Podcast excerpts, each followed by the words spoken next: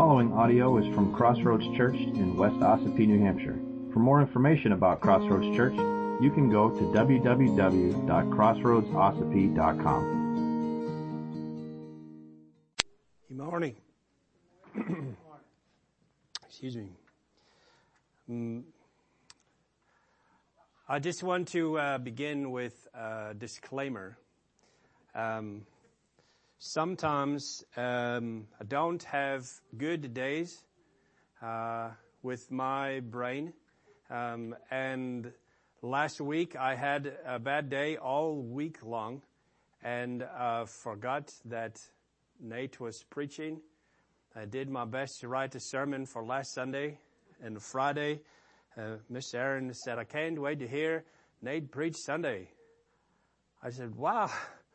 This Sunday at Crossroads? Okay. So, uh, so I say that because not only did I write this sermon a week ago, I wrote it in the middle of a really bad week. So, and I didn't look at it this week at all to see if it was okay. So we trust the Lord uh, with how this is going to go. First Corinthians chapter three, verses five through nine says, "What then is Apollos?" What is Paul? Servants through whom you believed, as the Lord assigned to each. I planted, Apollos watered, but God gave the growth. So neither he nor uh, he who plants nor he who waters is anything, but only God who gives the growth. He who plants and he who waters are one, and each will receive his wages according to his labor, for we are God's fellow workers. You are God's field. Hmm. Well, we're returning to the Gospel of Mark this morning. We're going to look at chapter 4, verses 26 through 34, and that's at page 839 in the Pew Bibles. And we're going to look at the, another um, few parables of Jesus, two parables uh, to be precise, and they both have to do with seeds and their growth. Mark chapter 4, verse 26. Page 839. And Jesus said, The kingdom of God is as if a man should scatter seed on the ground. He sleeps and rises night and day, and the seed sprouts and grows, he knows not how. The earth produces by itself first the blade, then the ear, then the full grain in the ear. But when a grain is ripe, at once he puts in the sickle because the harvest has come. And he said, with what can we compare the kingdom of God or what parable shall we use for it? It is like a grain of mustard seed, which when sown on the ground is the smallest seeds of all the earth. Yet when it is sown, it grows up and becomes larger than all the garden plants and puts out large branches so that the birds of the air can make nests in its shade. With many such parables, he spoke the word to them as they were able to hear it. But he did not, uh, he did not speak to them without a parable, but privately to his own disciples, he explained everything. Let's pray. Father, we thank you for a time we're able to be here together this morning. We thank you for this wonderful family. And we thank you for your Holy Spirit and for your word. We pray that your Holy Spirit would interpret your word for us this morning, that we would receive the message that you intend for us, that our hearts would be soft and not hard. We would receive the message and put it to use, put it to work in our lives so that we could grow and be more like you. We love you and thank you in Jesus' name. Amen. Um,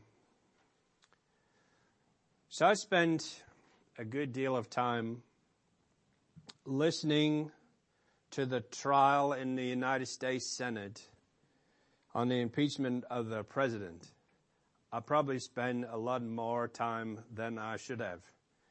Um, it's difficult to ignore. Uh, you have to admit it is, and maybe it should be that way.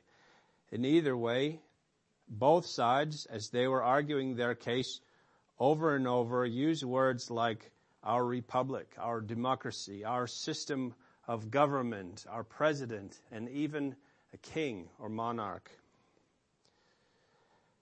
While I think that uh, it's important to have a handle on our history as a country, as well as how our government works, uh, dipping my toes into that pool uh, made me very glad of one thing, at least one.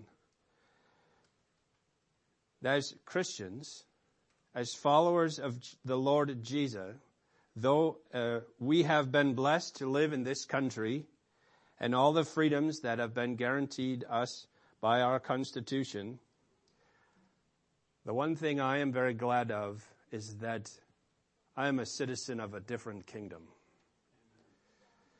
God's kingdom.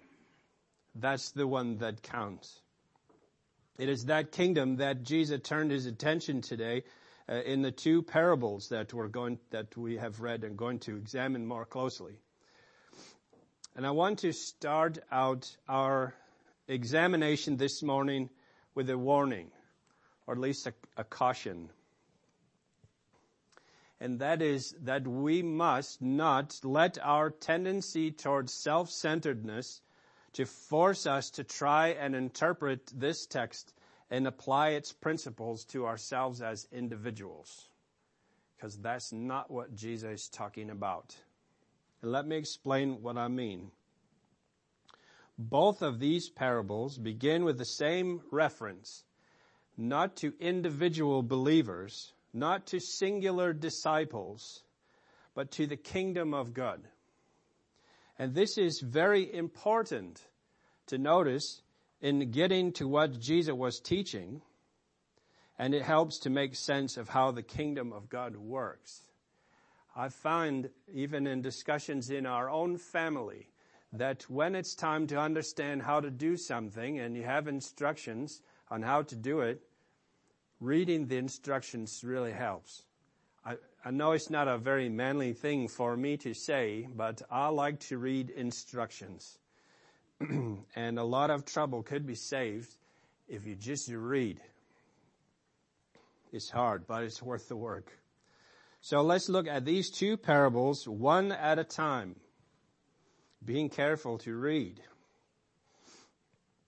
Verse 26, and he said, the kingdom of God is as if a man should scatter seed on a ground.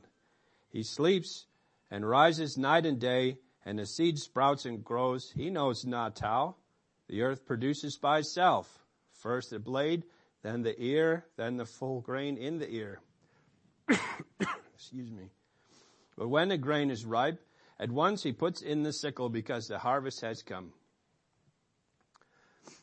Now I don't know about your particular copy of the Bible here, but in mine, the heading reads the parable of the seed growing. But that's not accurate. It should say, look out control freaks. That's what it should say. Now, if you remember in the parable of the soils we looked at a few weeks ago, we examined the sower and the, and the seeds and the soils, um, the seed, the soils that the seeds fell in as the sower sowed. the sower, who is that any person who faithfully proclaimed the gospel, and the seed being the gospel itself, and the soils represented the different condition of the heart, uh, the hearts of the people that heard the message. Now I would point out, I hope you remember th- that sermon. It's a really important text.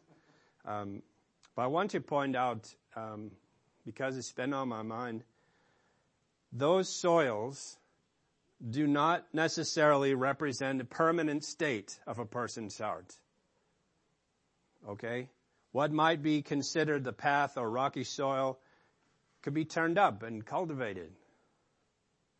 The thorns could be pulled up and the weeds pulled out. And likewise, the good soil could become beaten down and overgrown and hardened. All of those conditions can be temporary. They're not permanent. We pray that the good soil would remain good but we know that's not always the case. But here in this parable, we have a sower that sows on the ground that we can assume is good soil because it eventually does bring a harvest. Now this is where we run into trouble, I think. This parable has often been interpreted regarding individual Christians, individual disciples. Somebody sows the seeds of the gospel in their hearts, but they don't know how it grows in them, but the sower just has to be patient and trust God with the result of their work. This has been used as a word to parents, uh, waiting for their wayward children to come home, come back to the Lord. Uh, maybe people with unbelieving spouses waiting for the seed of the gospel to sprout in their spouse's heart. It's often given to pastors, just preach the word and don't worry about it. God will take care of it. This is the language we use all the time, but it's because we confuse the parable with the parable of the soils. They're not the same one.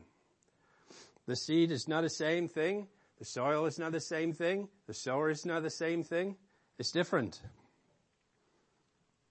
The, the, the ideas may be generally true, but Jesus isn't talking about individuals here in this text, in this parable. In fact, he isn't talking specifically about the gospel. He's talking about the kingdom of God. Do you know how I know that? Because it says it right there in the, if you read it. And he said, the kingdom of God is as if a man should scatter seed on the ground. He sleeps and rises night and day and the seed sprouts and grows. He knows not how. The earth produces by itself First the blade, then the ear, then the full grain in the ear. But when the grain is ripe, at once he puts in a sickle because the harvest has come. So I think when we think about this in terms of the kingdom of God, I think it clears some things up for us. The first thing it clears up is who the man, who is the man who uh, plants a seed? Who is that? He isn't just someone or anyone who faithfully proclaims the gospel like in the parable of the soils, the sower is not the same. In this parable, who is the man that sows the seed? Well, I'm glad I'm here to explain it to you. The man, you don't remember your Sunday school answers. Jesus. That's the first answer, and that's the correct one. In this parable, the man who plants the seed is Jesus. And what is the seed? it's Jesus again. Moses, Jerusalem. All right. Unlike the parable of the sower and the soils, the seed is not the gospel. The seed is the kingdom of God. The sower, Jesus, does not sit up all night long staring out the window, staring at the field, fretting and worrying about whether or not the seed will grow.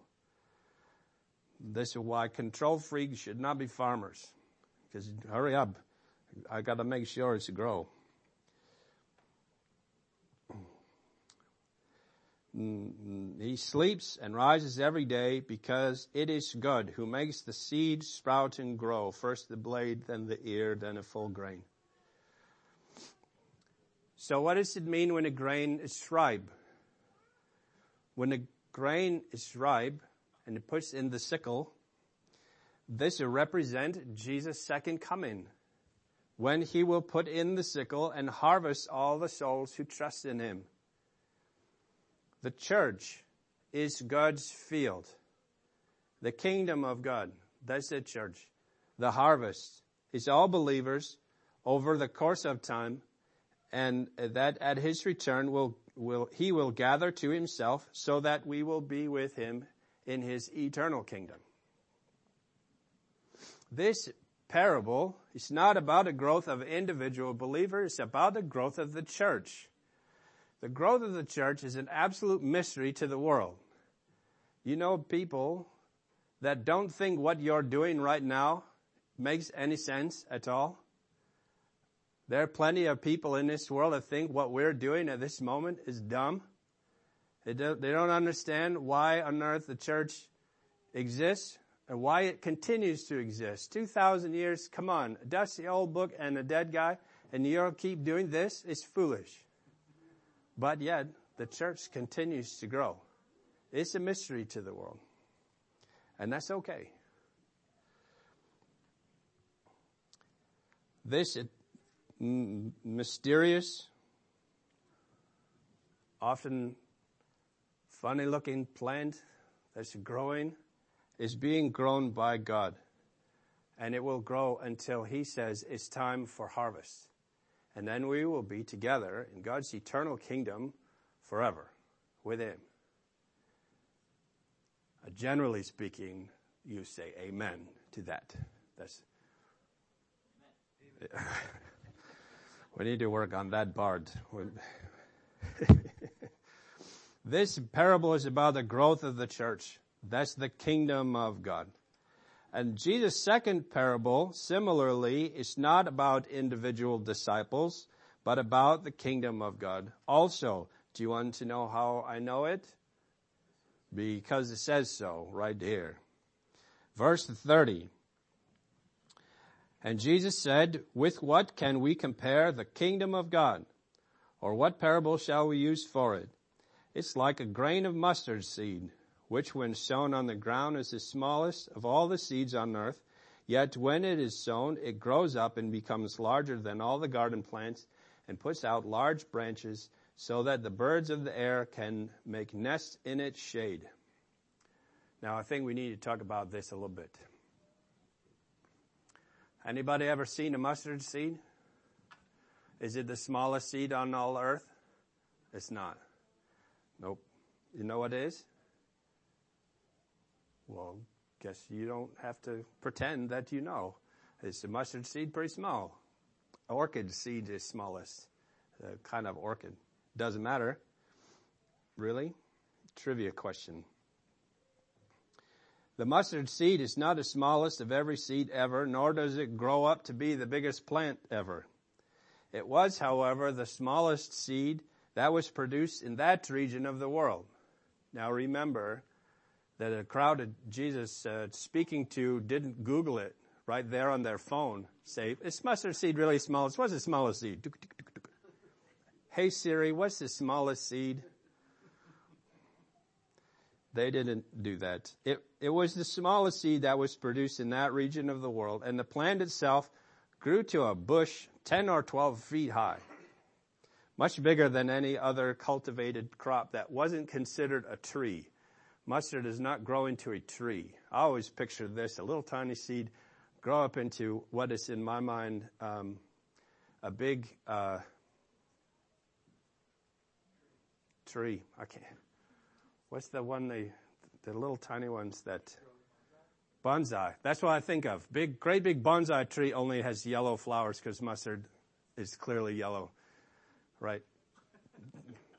No, these mustards are the seeds are black, actually. It's black mustard that he's talking about. Anyway, irrelevant information. Jesus uses, uh, used the comparison of faith to a mustard seed elsewhere in the Gospels, but I don't think that it's safe to say that every single time Jesus compared two things, that he intended the same thing. Every time he talks about mustard, uh, it must be about faith, right? Every time um, uh, be, or because he compared the birds to Satan in the parable of the sower, that every time he talks about birds, he means Satan.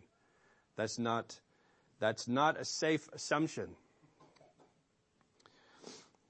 All that to say that this mustard seed in this parable does not represent faith, and the birds that make nests in its shade do not represent Satan. So that somehow the kingdom of God has room for Satan in it too or that it's made so that Satan has a cool place to hang out in the shade. No, that it's not. I say that you probably never thought those things before, but this some of the stuff I read preparing. Uh, different commentators saying, well, see how the branches are so big. Satan has a place to hang out. It's safe for him. I don't read that book anymore. That's just foolish. So what is Jesus really talking about? He's not talking about our faith growing so big there's room for Satan to hang out. He's not uh, talking about that at all. But what is he talking about? Not the individual believers, but who? The kingdom of God, or the church. Jesus talking about the humble beginnings and the magnificent future of the kingdom of God. Another good commentator wrote in a Bible knowledge commentary, this parable contrasts the insignificant, even enigmatic beginning of God's kingdom embodied in the presence of Jesus with the greatness of the end result to be established at his second coming, second advent, when it will surpass all the earth's kingdom in power and glory. Now it's important for us to remember Jesus' original audience, the Jews of that time in that region, they're looking for a Messiah. But they're looking for a different kind of Messiah than Jesus was, is. They're looking for a military Messiah, a general to come and make the army rise up to fight the enemies of Israel and reclaim their land from Rome. They expected the power and great glory to be at the beginning of the kingdom, not at the end. That's not how God has designed his kingdom to be. The seed of the kingdom of God was planted right after the fall of man in a different garden, the Garden of Eden. In Genesis 3, when God promised to send the one who would crush the head of the serpent. And it has been growing ever since. It's made up of all those faithful saints who look forward to the coming of the true Messiah that we can read about in the Old Testament. The one humbly born in a stable in Bethlehem. The truth of the matter is that God's kingdom is an upside down kingdom. The definitions of success and power in this world are the opposite of the definitions of success and power in God's kingdom. What began humbly, what began as small, growing mysteriously in the dark, has already become larger than all the garden plants so that the birds of the air can make nests in its shade.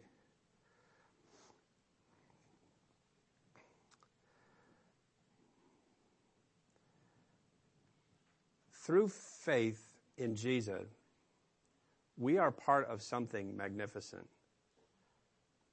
It's not make sense to the world. It grows mysteriously in the dark as far as they're concerned. And sometimes I think we take it for granted that um, this is just something that we do once a week or some friends that we have. But we are part of something much bigger than that. We are part of something much bigger than what's just right in front of our face. We are part of a heritage since the beginning of the world, the creation of the world.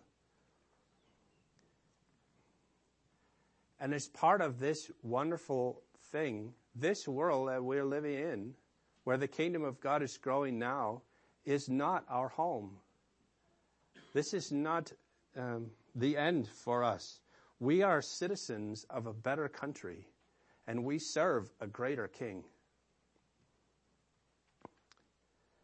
Unlike other kingdoms where it's hard to get in, anyone can enter God's kingdom through faith in Jesus Christ.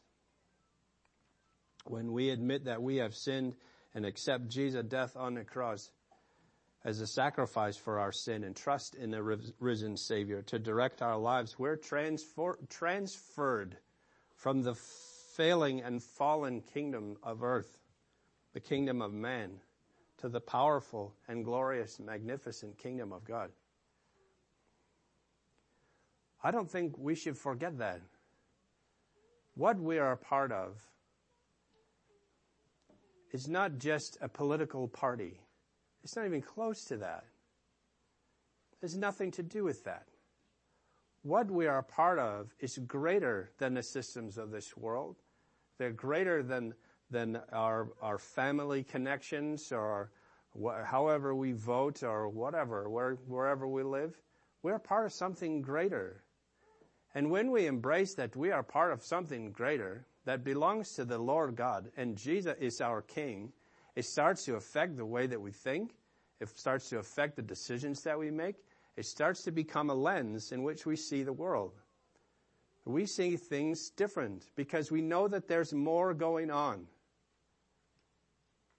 than just what's on the surface. Vote this way, vote that way. There's more going on. And when things don't come out the way that we think they ought to, we can trust that the Lord is in charge. And there is something better going on that we might not ever understand. The kingdom of God is an upside down kingdom, but the door is open for all who would believe. Let's pray. Father, we thank you for your word this morning. And we thank you that by faith in Jesus, we are involved in something greater than what we see with our eyes. Father, I pray that we would live uh, with your harvest in view, that we would be looking forward to the day that your kingdom is established here on earth, that Christ had come back and the world will be made new. We know that your patience means salvation for so many. So Lord, help us be diligent in sowing the seeds of the gospel sharing your love with our friends and family, that more people would gain entrance to your kingdom. Father, help us to be about that work as we patiently wait for the harvest day to come. We thank you for the reminder that we are part of something greater than the kingdoms of the earth, the kingdoms of this world, and all the power and glory this world has to offer pales in comparison to your power and glory and your magnificent kingdom. Thank you for making a part of it, making us part of it. And I pray, Lord, if there's anyone here this morning who has not stepped through that gate, the narrow gate that leads to your kingdom, through faith in Jesus. I pray that even now in these moments they would accept your sacrifice on the cross for them and they would put their trust in you. Help us to share that message with everyone around us, Lord. Help us to live it. We love you and thank you in Jesus' name. Amen. stand for our final two songs this morning. If you would like to participate in the mission of Crossroads Church through financial support, checks can be mailed to Crossroads Church, Post Office Box 576, West Ossipee, New Hampshire 03890.